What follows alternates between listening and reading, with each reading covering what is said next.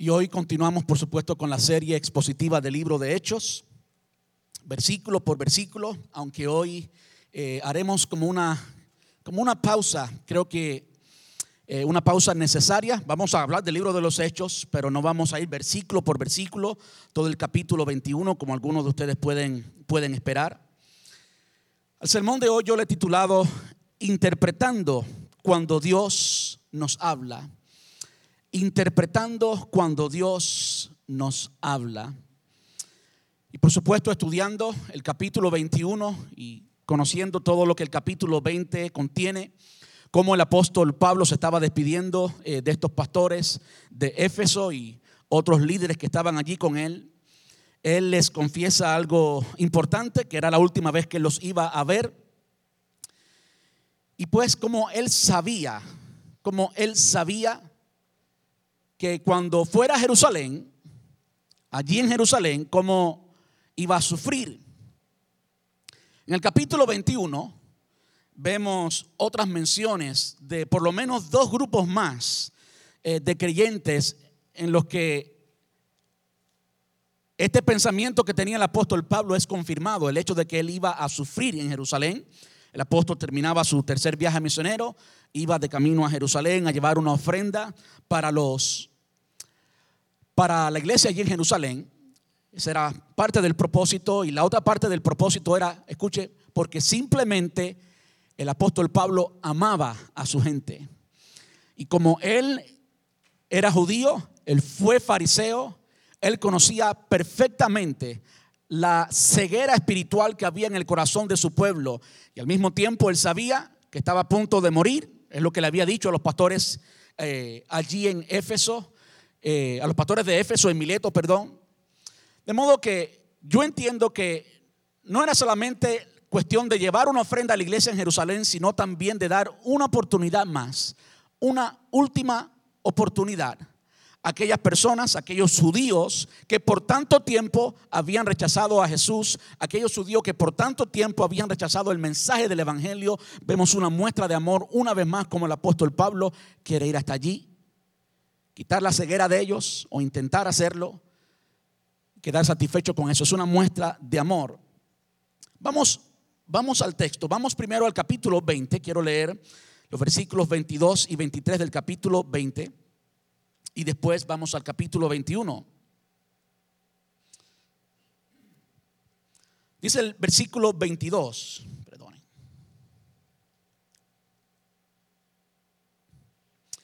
Hechos capítulo 20, versículos 22 y 23. Yo estoy leyendo la nueva traducción viviente, debe estar en sus pantallas también.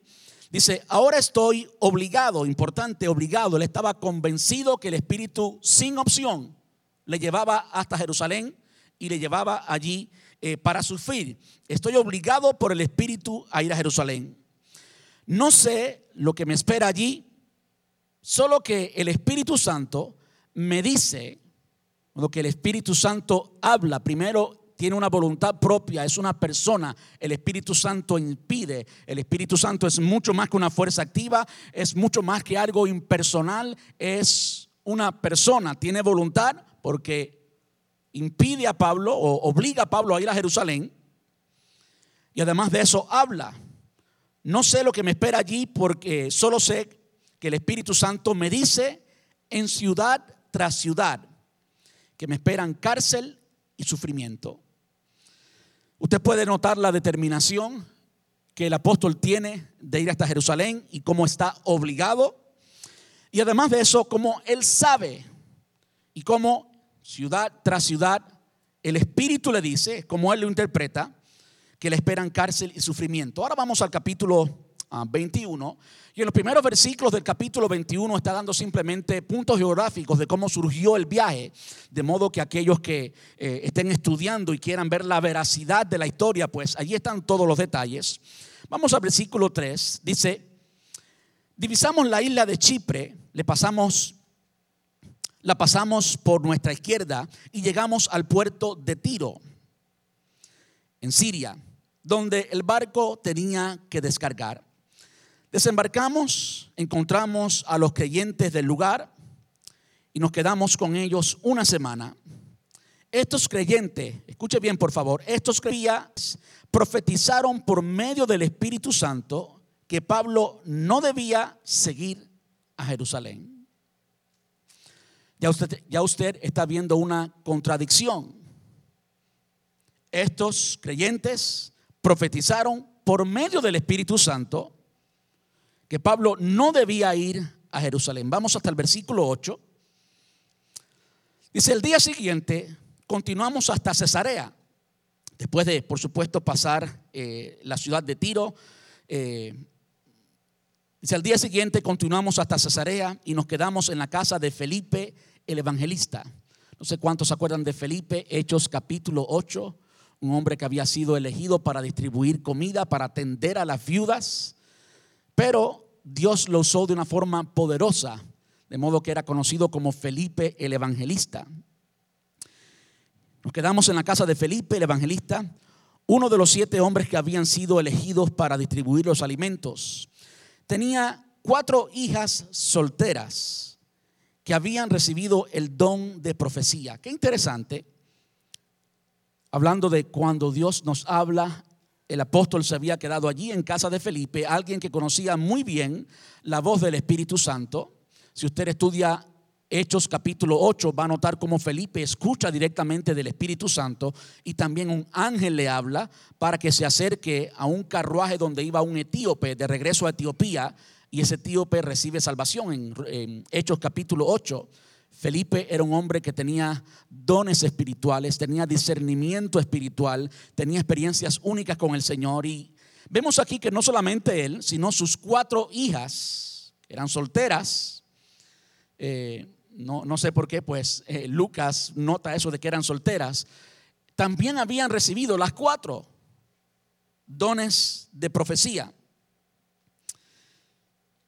Varios días después, simplemente es algo que Lucas nota, esto que era Felipe y que sus cuatro hijas, las cuatro tenían el don de profecía, por lo tanto tiene que tener algún significado, algún valor. Él, ellos, no solamente Pablo, sino todos los que iban con él, quedaron allí y estando allí, varios días después, llegó de Judea un hombre llamado Ágabo, quien también tenía el don de profecía. Se acercó, tomó el cinturón de Pablo y se ató los pies y las manos.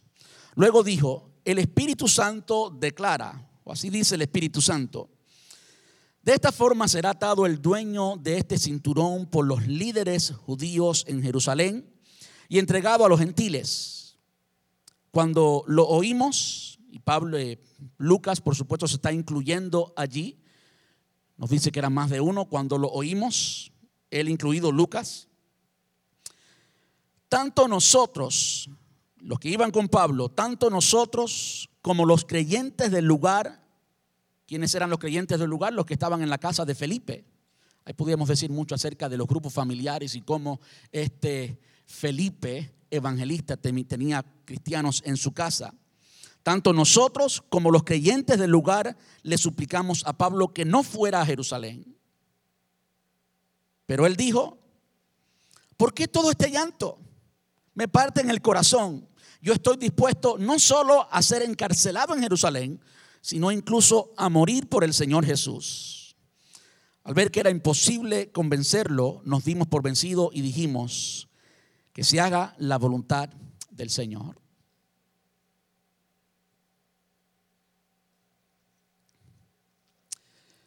Cuando miramos estos pasajes, inevitablemente nos preguntamos, bueno, ¿quién se equivocó? Evidentemente alguien se equivocó.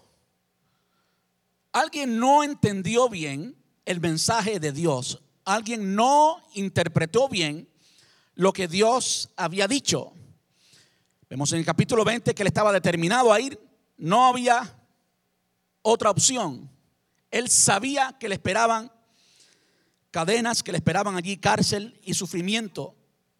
Después vemos cómo los cristianos de Tiro, estos creyentes, más de uno, los creyentes, básicamente el mensaje que Pablo recibió de toda la iglesia, de los creyentes que habían allí en Tiro, fue que él no debía ir a Jerusalén y nos dice que profetizaron por medio del Espíritu Santo. ¿Cómo es que en el capítulo 20 el apóstol está diciendo que ciudad tras ciudad el Espíritu Santo le decía que le esperaban en Jerusalén cárcel y sufrimiento y ahora toda una comunidad de creyentes de otro lugar le estaba diciendo que no debía ir a Jerusalén. Y como después cuando Ágabo en la casa de Felipe da aquella profecía eh, tan visual, algo tan dramático, para ilustrar pues lo que iba a sucederle al apóstol Pablo, la interpretación que recibieron de nuevo Lucas, los que estaban acompañando a Pablo y además de ellos todos los cristianos que estaban allí en la casa de Felipe, cómo todos ellos interpretaron tanto nosotros como los creyentes del lugar le suplicamos que no fuera a Jerusalén. Y de nuevo vemos la respuesta del apóstol Pablo. ¿Por qué ustedes están llorando tanto? ¿Por qué me están suplicando tanto? Me parten el corazón. Para mí, pues, ser encarcelado no es nada del otro mundo. Yo estoy dispuesto a morir por el Señor.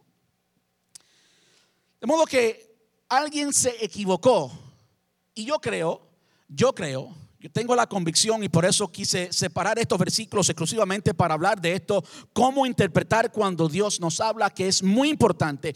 Yo creo que en el presente, en nuestro presente, en nuestro medio, aún dentro de la iglesia local, iglesia hispana de Brandon, y en cualquier iglesia, en cualquier parte del mundo, esto es algo vigente hoy, que hay muchas personas que malinterpretan y no saben manejar los dones del Espíritu Santo o no saben recibir los dones del Espíritu Santo. Y creo que universalmente hay un caos tremendo, hay un desorden tremendo en algo tan genuino, algo tan rico, algo tan enriquecedor, tan lleno de vida como es oír a Dios.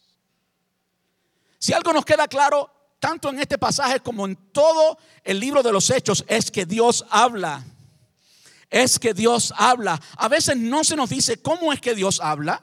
Como por ejemplo allí en el capítulo 20 cuando él, él, testifica y dice que ciudad tras ciudad el Espíritu Santo le dice. No nos dice cómo le dice. Sin embargo queda claro. Él entendía claramente lo que el Espíritu Santo decía. Yo creo que en las iglesias a nivel mundial, muchas veces hay una mala interpretación de la voz de Dios, de cuando Dios habla. Muchas personas no saben interpretar cuando Dios habla y quiera Dios. Y es mi oración y le ruego a ustedes que examinemos ah, y que abran su corazón, que examinemos las escrituras y abran su corazón porque es algo serio. ¿Sí o no? Es algo serio. Primero es algo precioso, es algo extraordinario. De nuevo que el Dios creador el que hizo los cielos y la tierra, que es omnipresente, que es omnisciente, que es todopoderoso. Omnisciente significa que todo lo sabe. De repente que un ser así como Dios hable con nosotros, hmm, es algo serio. Y mucho más serio es cuando nos usa a nosotros para darle una palabra a alguien. Primero yo creo que hay suficiente enseñanza en la palabra de Dios para creer que Dios sí habla a través de personas. Y eso es precisamente lo que queremos arreglar hoy. Creemos que Dios sí habla a través de personas. Pastor, ¿por qué, usted está tan seguro? Bueno, porque lo vemos en las escrituras, lo vemos en las, en las cartas paulinas. Hay enseñanzas de dones espirituales que nos equipan para hablar sobrenaturalmente hablar de parte de Dios, hablar proféticamente. Y si esto no fuera algo práctico para nosotros hoy, entonces ¿por qué la enseñanza está allí? La enseñanza está allí porque es práctica, es vigente. De modo que yo no creo en la doctrina de la secesión. Yo no creo que esos dones cesaron creo que son vigentes. Lo que sí creo es que son muy, muy, pero muy mal usados y que hay mucha confusión y que hay mucho charlatán hablando de parte de Dios y que hay mucha gente que no profundiza en las escrituras y por eso son víctimas de personas que no tienen la mejor intención.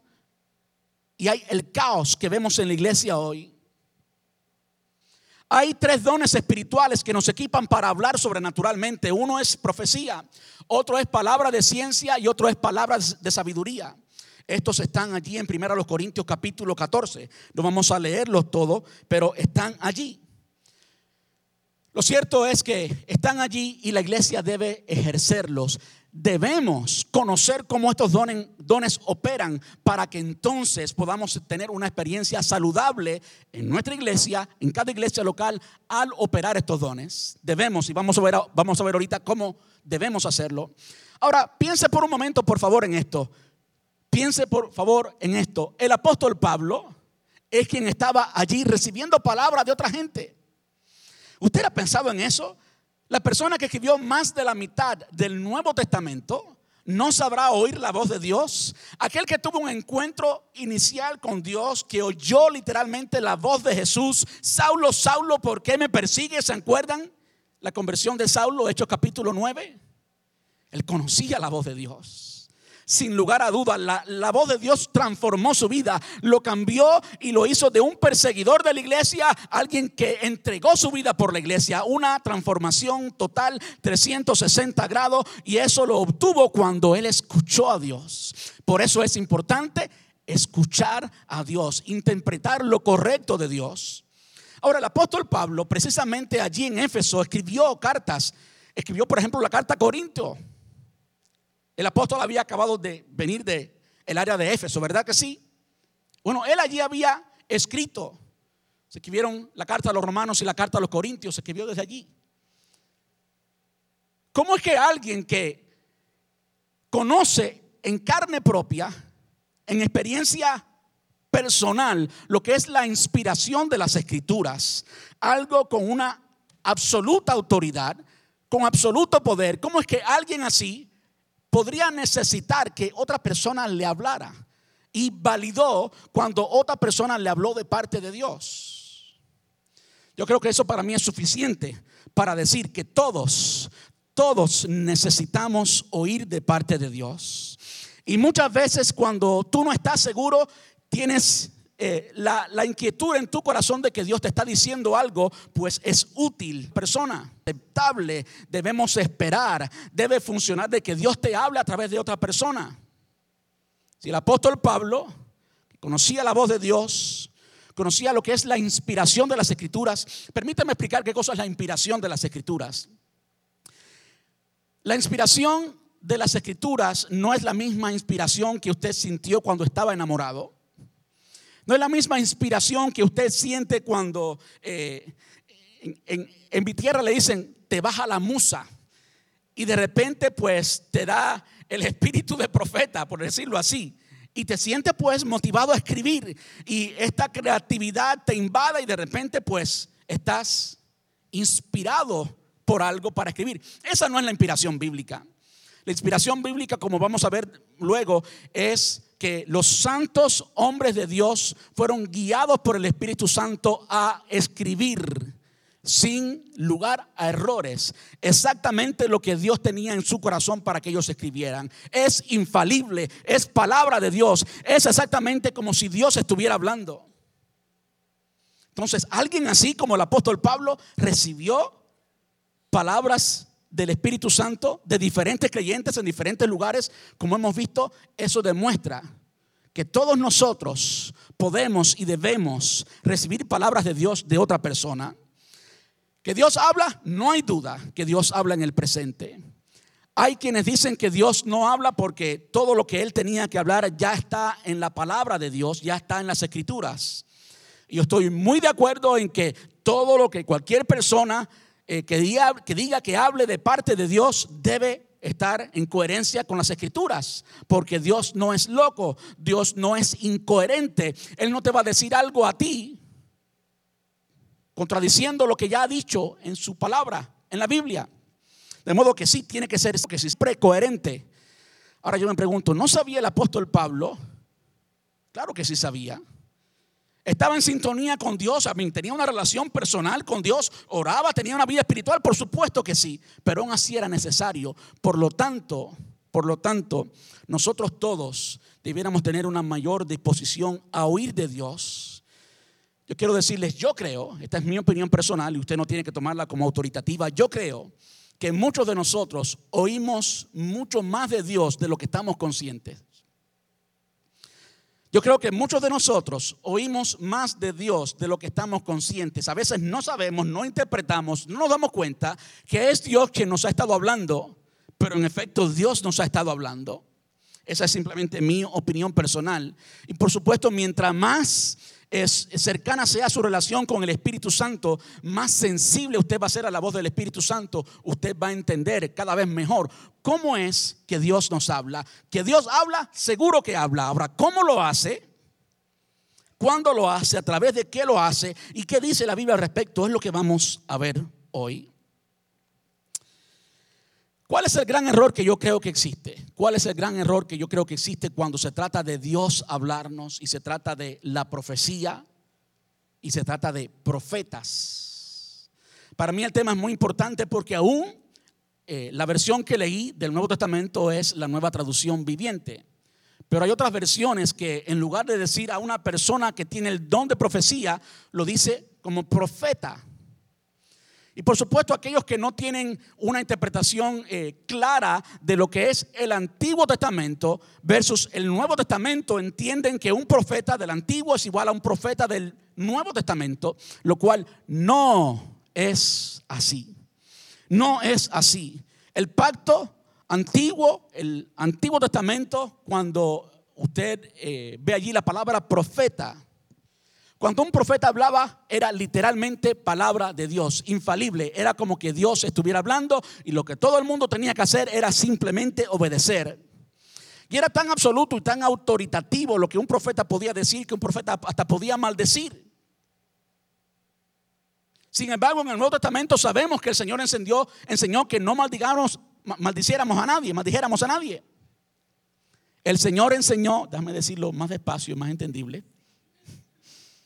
que no maldijéramos a nadie, que solamente bendigamos a las personas. De modo que no hay tal cosa como un dique profeta en el tiempo de la iglesia, en nuestro tiempo, que tenga la autoridad para condenar, para maldecir a alguien. Los hay por ahí, que se creen que son la cuarta persona de la Trinidad y comienzan a ¿Por qué? Porque tienen una mala interpretación de lo que era un profeta en el Antiguo Testamento.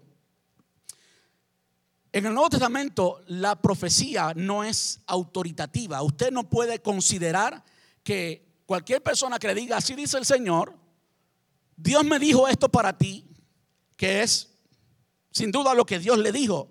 Usted no puede, y vamos a ver cómo la palabra nos manda a que no lo examinemos así. Usted no puede recibirlo como tal. Vamos primero a 1 Corintios, capítulo 14, versículo 1.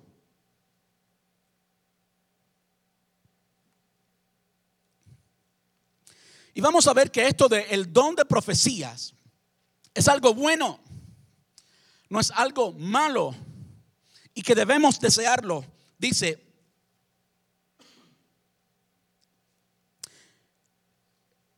había el apóstol terminado de escribir el capítulo 13 que trata acerca del amor, ¿verdad? Todos los conocemos. El capítulo 13 es todo acerca del amor y por eso el 14, versículo 1, comienza con el amor. Que el amor sea su meta más alta. Y esa es una regla. Que el amor gobierne nuestras vidas. Ahora, escucha lo que dice, pero también deberían desear las capacidades especiales que da el Espíritu, sobre todo la capacidad de profetizar. Es lo que el apóstol está diciendo a los cristianos de Corinto, sobre todo de profetizar. Yo no creo que yo no creo que lo que experimentamos hoy, la mayoría de nosotros cuando alguien por lo general está hablando lenguas y después nos dice una profecía, yo no creo que es eso lo que el apóstol tenía en mente. Es simplemente hablar de parte de Dios yo creo y he sido testigo muchas veces, aún en grupos pequeños, en grupos familiares, como cuando una persona ha hecho esto, yo no, no creo que la persona haya sido consciente, pero yo que conozco las situaciones de otra persona, he entendido, y quizás por el discernimiento espiritual, he entendido que la persona ha profetizado, la persona simplemente ha dicho, sin necesidad de hablar en lenguas, sin decir aquí dice, esto dice el Señor, simplemente la persona ha verbalizado exactamente lo que está en el corazón de Dios y lo que la otra persona necesitaba escuchar. Esa es la profecía práctica que debe ser experimentada en la iglesia, que es saludable, que es buena y que no hace a nadie famoso y que no hace que nadie colecte ofrendas por eso. Lo que vemos aquí es que debemos desearlo, pero también deberían desear las capacidades especiales que da el Espíritu, sobre todo la capacidad de profetizar. Y hay mucho más allí. Ahora si vamos al versículo 5. Dice, yo desearía que todos pudieran hablar en lenguas, pero más aún me gustaría que todos profetizaran, que todos pudieran profetizar. Pues la profecía es superior que hablar en lenguas, a menos que alguien interprete lo que se dice para que toda la iglesia sea fortalecida. Que llevemos claramente la necesidad que hay del el ejercicio de este don espiritual en la iglesia. ¿Por qué? Porque muchas personas, a pesar de tener un conocimiento bíblico completo y a pesar de tener una relación con el Espíritu Santo, si el apóstol Pablo lo necesitó en ocasiones, Dios no habla innecesariamente, Dios no pierde su tiempo hablando cosas que no son necesarias hablar. Si no es necesario, Él no lo dice. Y el hecho de que el Espíritu Santo le haya dicho tantas veces a Pablo esto, pues significa que si era necesario. Y si un hombre tan sensible, con tanta experiencia como el apóstol Pablo, lo necesitaba, aún más nosotros debemos desearlo y debemos entender que es algo eh, bueno para la iglesia. Ahora, ¿cómo debemos ejercer eso? ¿Cómo debemos ejercerlo? Qué bueno que no tenemos que eh, imaginarnos. La Biblia nos dice exactamente cómo ejercerlo. Y aquí es donde yo entiendo que muchas personas han fallado, muchos creyentes han fallado. El apóstol Juan, el discípulo amado, el que estuvo más cerca de Jesús, escribió eh, varias cartas, no solamente el Evangelio de Juan, sino varias cartas que están antes de Apocalipsis y también escribió Apocalipsis. Y en la primera de esas cartas, primera de Juan, capítulo 4, versículo 1, mire lo que Juan dice.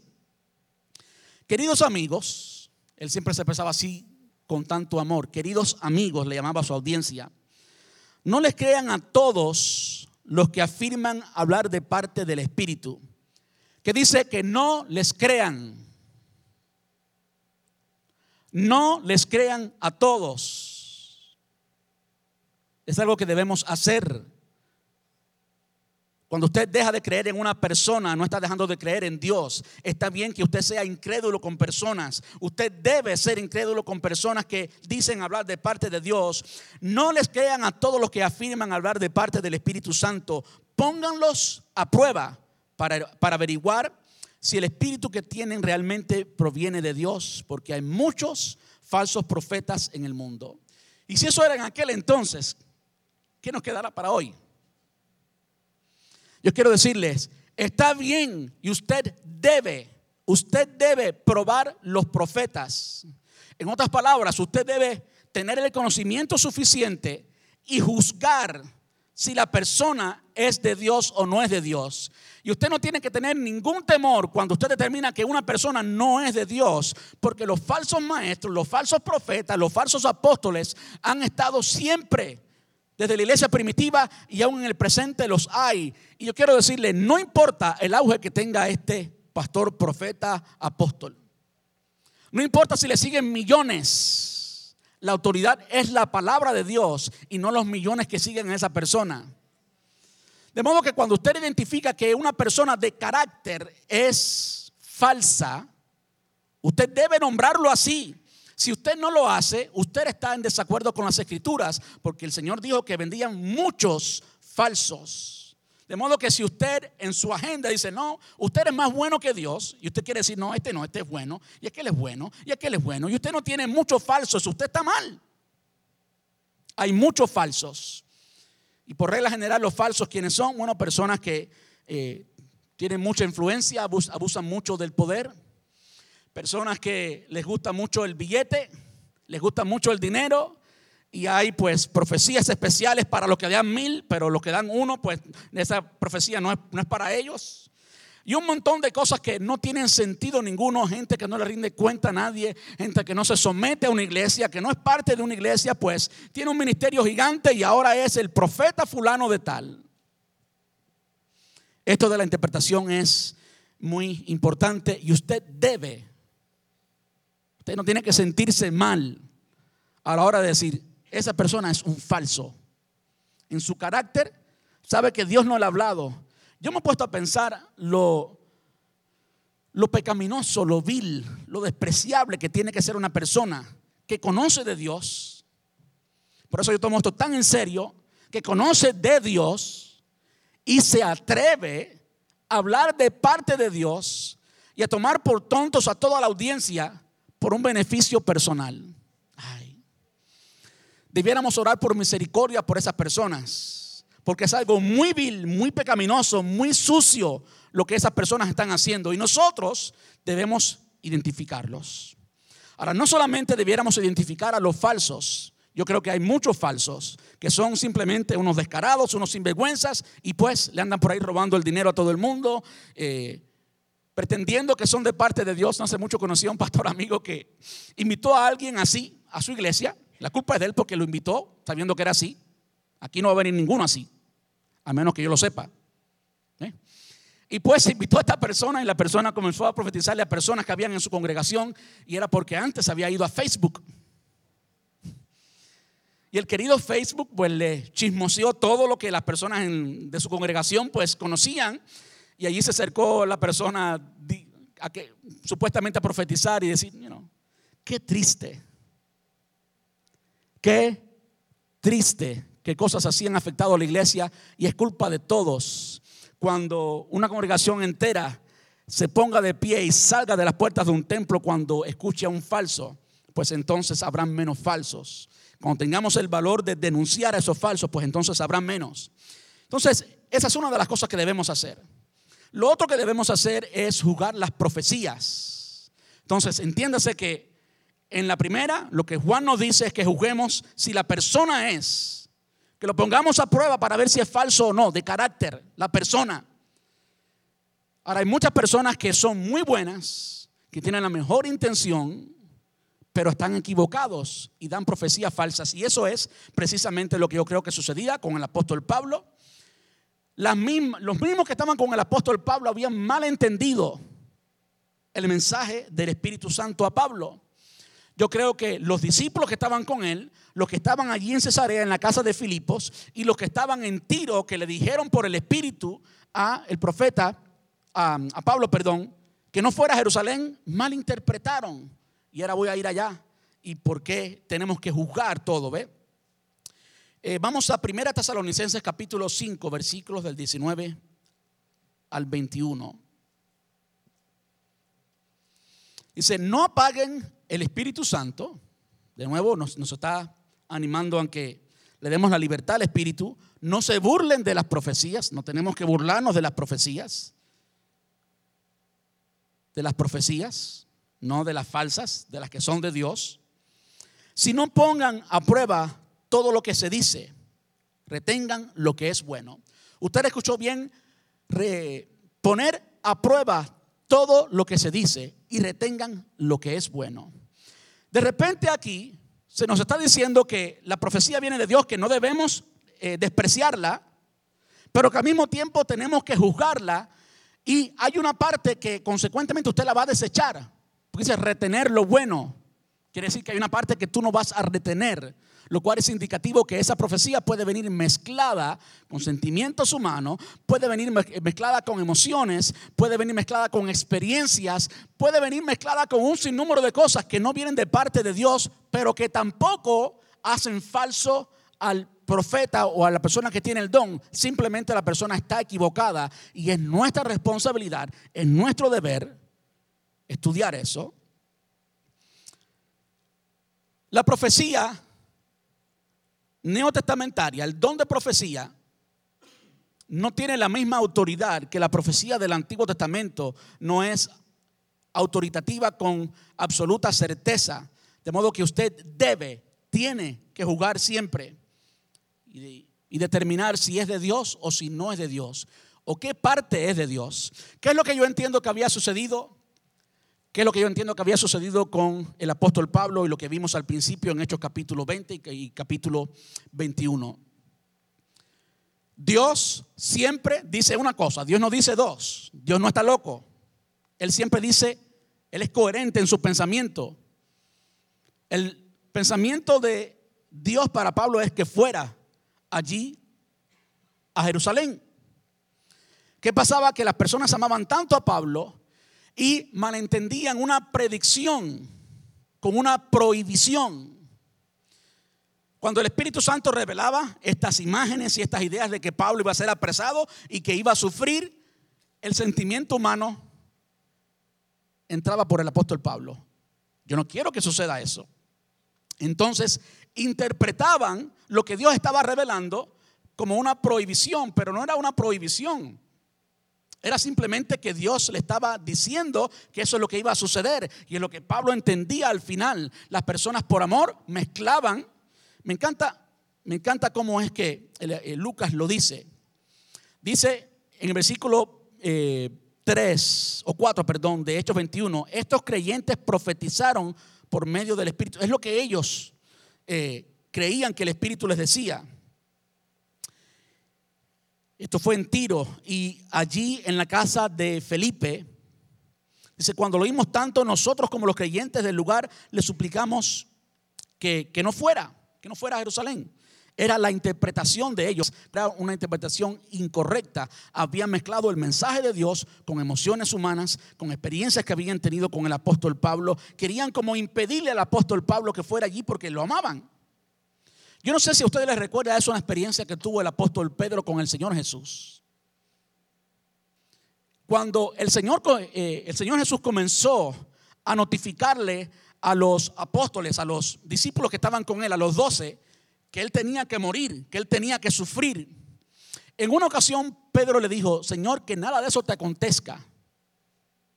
¿Cuál fue la respuesta de Jesús a eso? Jesús usó la palabra más fuerte que jamás pudo usar contra, contra Pedro. Le dijo, apártate de mí, apártate de mí, Satanás, porque me eres piedra de tropiezo.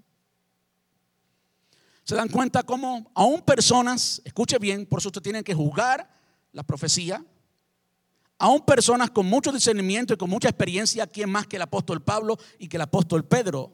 Pueden confundirse. Pedro, aquella persona que le dijo, yo sé que tú eres el Hijo del Dios viviente, y el Señor le dijo, no te lo reveló carne ni sangre, sino mi Espíritu Santo. La persona que estuvo allí en la transfiguración, quien dirigió el movimiento de Pentecostés, Pedro, también se confunde Entonces, cuando Dios nos habla a través de otra persona, usted puede entender que esa persona tiene emociones, que tiene experiencias y que muchas veces puede mezclar el mensaje de Dios.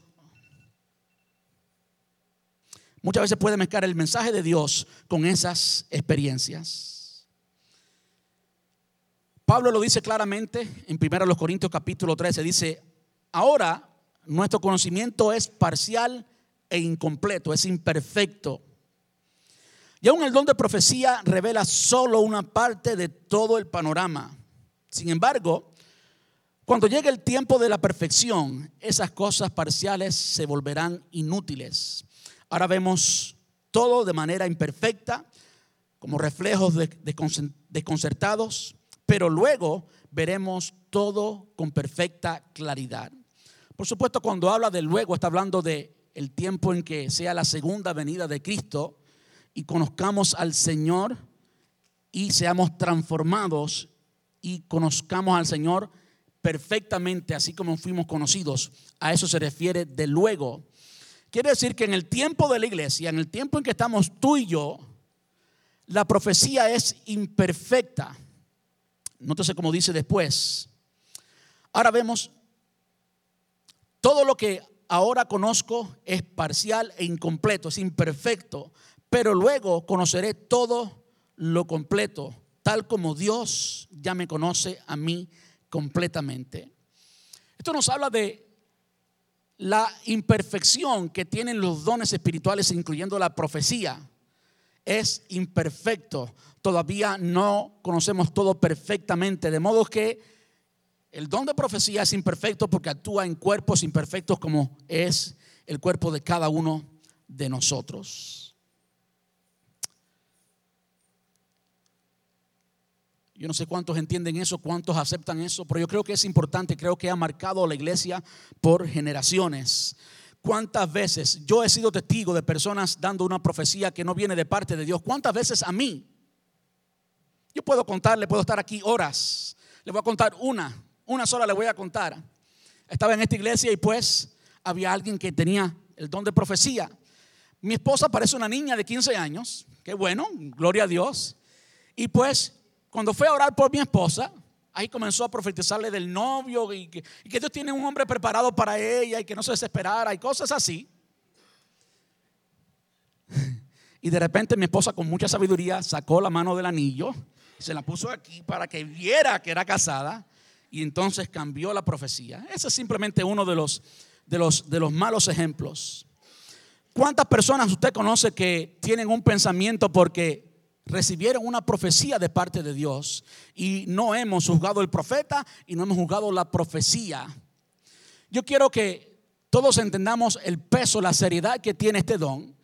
No tenemos que tenerle miedo, tenemos que ejercerlo, pero tenemos que ejercerlo con responsabilidad. Tenemos que ejercerlo con orden, con el orden divino. Amén. Permítame terminar con esto. Y es, ¿por qué Dios le habló al apóstol Pablo? Porque Dios le habló al apóstol Pablo. Lo que leímos al inicio, permítame leer el contexto de eso para que eh, terminemos con esto. Dice, tenemos también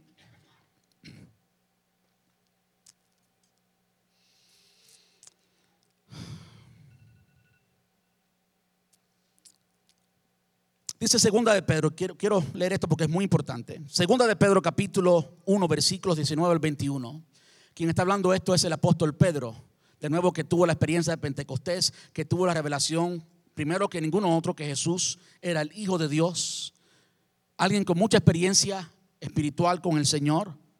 Y aún así, él dice lo siguiente, tenemos también la palabra profética más segura se está refiriendo a la Biblia, se está refiriendo a la palabra del Señor, a la cual hacéis bien en estar atentos como a una antorcha que alumbra en lugar oscuro hasta que el día esclarezca y el lucero de la mañana salga en vuestros corazones. Entendiendo primero esto, que ninguna profecía de la escritura es de interpretación privada. Usted tiene que mirar a cualquier profecía con el lente bíblico de todo lo que Dios ha dicho. Usted tiene que comparar con lo que la Biblia dice no es de interpretación privada, no es solamente para ti porque tú eres el nene lindo de Dios. Y ahora Dios te ha dicho algo que va en contra de todo lo que le ha dicho siempre porque tú eres la persona especial. Es que el mensajero es falso o el mensaje es falso, no es de interpretación privada. Porque nunca, escuchen, nunca la profecía fue traída por voluntad humana sino que los santos hombres de Dios hablaron siendo inspirados por el Espíritu Santo. Ya le expliqué ahorita lo que esto significa. Simplemente, si usted quiere que Dios le hable y usted quiere saberlo con certeza, abra la palabra de Dios, abra la Biblia y allí tendrá con certeza que Dios le hable. Y por favor no lo habla, no lo abra o no la abra así al azar. Vamos a ver qué me dice Dios hoy. Abre la Biblia y entonces pues, porque puede ser que la saca cuando Judas se acercó y entonces, pues no, no. Usted es inteligente. Y como hombre inteligente, como mujer inteligente, usted busca cualquier tema en la palabra de Dios y lo que diga la palabra de Dios en general acerca de cualquier tema, ese es el consejo de Dios para ti. Ya Dios te habló. Quiero terminar con el contexto del capítulo 20, Hechos 20, versículos 20, versículo 22. Y vamos a ver la oración inicial en la que Pablo dice por qué le esperaba todo esto allí en Jerusalén y por qué él había recibido esto de parte de Dios. Dice, ahora estoy obligado por el Espíritu Santo a ir a Jerusalén, no sé lo que me espera allí, solo que el Espíritu Santo me dice que en ciudad tras ciudad me esperan cárcel y sufrimiento. Ahora escuche bien. Dice el versículo 24, pero mi vida no vale nada para mí a menos que la use para terminar la tarea que me asignó el Señor Jesús. la tarea de contarles a, otros la buena noticia acerca del de la maravillosa gracia de nuestro Dios. ¿Qué quiero decir con esto? Y con esto terminamos hoy. Yo creo que Dios habla. Yo creo que es precioso cuando Dios habla. Nos cambia cuando Dios nos habla. A veces el Espíritu Santo, así como lo hizo con el apóstol Pablo, como que nos obliga a hacer algo. Y si Él seduce nuestra voluntad, vemos que no había nadie tan determinado como el apóstol Pablo a hacer lo que él tenía que hacer. Pablo no iba en contra de su voluntad, él estaba dispuesto, feliz a morir por el Señor y así lo hizo. Felizmente murió por el Señor, estuvo dos años presos en Jerusalén y después dos años preso en Roma. Él quería llegar a Roma y el Señor le concedió esto de llegar a Roma, pero ¿cómo llegó? Preso. No fue involuntariamente, él, él disfrutó todo, todo el viaje. Y como vemos que él dice literalmente en sus cartas, que él estuviera preso no detenía la palabra del Señor. La palabra del Señor, el plan de Dios, el propósito de Dios se iba a cumplir, se cumplió en su totalidad. La cárcel no detuvo la palabra del Señor, era simplemente el plan de Dios. El apóstol estaba dispuesto a hacer, a obedecer la voluntad de Dios. Es posible que muchas personas en este lugar no hayan escuchado más de Dios porque tú no has estado dispuesto a hacer lo que ya Dios te ha dicho que hicieras. Yo quiero decirle que si Dios te equipó, si Dios te llamó a ser la persona que dirige la seguridad en una iglesia, tú te vas a sentir realizado dirigiendo la seguridad en la iglesia. Tú vas a amar lo que estás haciendo porque Dios te equipa para eso. Y aún haciendo la seguridad de la iglesia, Dios puede usarte en diferentes formas, porque de repente ya Dios sabe que tiene una persona que es obediente. Ese fue el ejemplo precisamente de Felipe, elegido para qué? Para distribuir comida. Y Felipe tuvo unas experiencias extraordinarias, tales que se, conoció como el evangelista Felipe. A través de él el evangelio llegó a Etiopía. Y yo no sé cuántas personas aquí entienden que Dios le ha hablado en una ocasión u otra. Yo simplemente quiero animarle a que si Dios te ha hablado, por favor, sé sensible a la voz del Espíritu. Quizás Quizás hoy tú has entendido que una profecía que te dieron hace dos años no venía de parte de Dios. Quizás tú hoy entiendes que algo que alguien te dijo hace mucho tiempo vino de un falso profeta y por lo tanto no era de parte de Dios. Quiera Dios que hoy tú entiendas la voluntad de Dios para tu vida y que hoy tú puedas interpretar correctamente el mensaje de Dios para ti. Pero yo quiero decirte algo, la razón por la cual todo esto el Señor se lo dijo al apóstol Pablo era porque Dios tenía un plan y un propósito. Y el apóstol Pablo era obediente, estaba determinado a cumplir ese propósito. Y Dios quiere que cada uno de nosotros cumplamos el propósito de Dios con nuestra vida. Y hasta, hasta que caminamos en obediencia, entonces podemos oír la voz de Dios. De repente Dios tiene un plan, un propósito para tu vida familiar, para tu matrimonio, para tu familia. Y no podemos tener a Dios de, de el genio de la lámpara que resuelva nuestro problema si de repente no estamos siendo obedientes a lo que ya Dios nos ha dicho para nuestra familia. Cuando comenzamos a obedecer al Señor, de repente nos convertimos en candidatos para oír lo próximo que el Señor tiene que decirnos. Yo quiero decirle algo, no hay nada más lindo, más transformador que escuchar la voz de Dios. El libro de Génesis nos cuenta cómo Él dijo y fue hecho. Yo sé que en el día de hoy hay un énfasis exagerado a hablar y hablar la palabra de Dios y declarar y decretar y un sinnúmero de cosas que no vienen de parte de Dios y que no están en el orden bíblico. Pero si hay algo precioso es cuando tú oyes de parte de Dios lo que Dios tiene para tu vida. Y cuando tú caminas en el orden de Dios, yo quiero decirle, no importa si tu cuenta de banco está pelada. No importa si eres popular, no importa incluso si vives en una en medio de una enfermedad, tú vives como las águilas porque estás en el centro de la voluntad de Dios.